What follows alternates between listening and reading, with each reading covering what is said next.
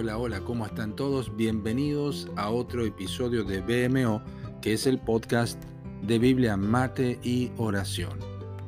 Aquí avanzamos en la lectura cronológica de las Escrituras. Por eso hoy leemos Segundo de Reyes, capítulo 18, versículo 9 hasta el capítulo 19, versículo 37.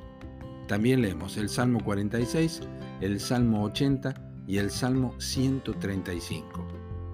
Nuestro episodio hoy se titula Viaje de regreso y este es el versículo de cabecera. Oh Dios de los ejércitos, restauranos, haz resplandecer tu rostro y seremos salvos. Salmo 80, versículo 7. Asaf, que es el autor humano de este salmo, no solamente era un sacerdote, era también un profeta. Su visión espiritual es bien conocida debido a sus experiencias que están plasmadas en otros lugares del Salterio hebreo. Él fue quien estuvo a punto de resbalar de su fe en el Salmo 73, oprimido por el enemigo en el Salmo 74, agradecido en el Salmo 75, seguro en el Salmo 76, confundido y enfermo espiritualmente en el Salmo 77, recordando en el Salmo 78, afligido en el Salmo 79, reprensor en el Salmo 81 amonestador en el Salmo 82 e intercesor en el Salmo 83. Pero aquí, en el Salmo 80, el sacerdote Asaf se encuentra necesitado junto a toda la nación de Israel de un viaje de regreso. Es que la repetición en este salmo en tres ocasiones de su ruego por una restauración en versículo 7, en versículo 3, en versículo 7, en versículo 19, indican su más profundo anhelo. Cuando él hizo esta oración, en las tres oportunidades utilizó un verbo hebreo, el verbo shub, que significa básicamente volver al punto de partida.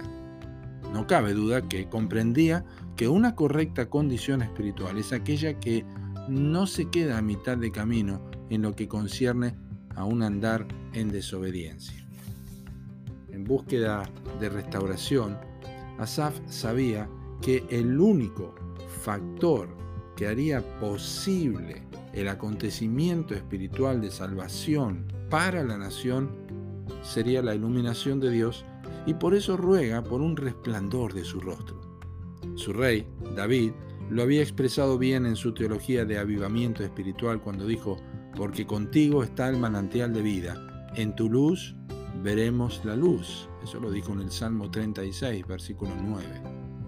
Ningún razonamiento, inteligencia y sabiduría humana será capaz de revelar la verdadera condición del corazón como lo hace el Espíritu Santo por medio de las Escrituras. Cuán distinto es lo que vemos en nosotros cuando Dios ilumina el alma, que lo que vemos nosotros cuando nos alumbramos con ideas preconcebidas o la comparación de las vidas de otros. Cuando el cielo oye que nuestras almas claman por la luz de Dios acerca de una restauración, es entonces que se conoce que deseamos volver al punto de partida. Me levantaré e iré a mi Padre, dice Lucas 15, 18. Es el camino de regreso. El hijo pródigo no se paró a mitad de camino, fue derecho al punto de partida. Recuerda, por tanto, de dónde has caído, le dijo Jesús a la iglesia de Éfeso en Apocalipsis 2.5. Más a menudo precisamos una oración como la de Asaf más seguido precisamos luz divina que penetra en la oscuridad de nuestra propia luz corrompida. Que Dios te bendiga.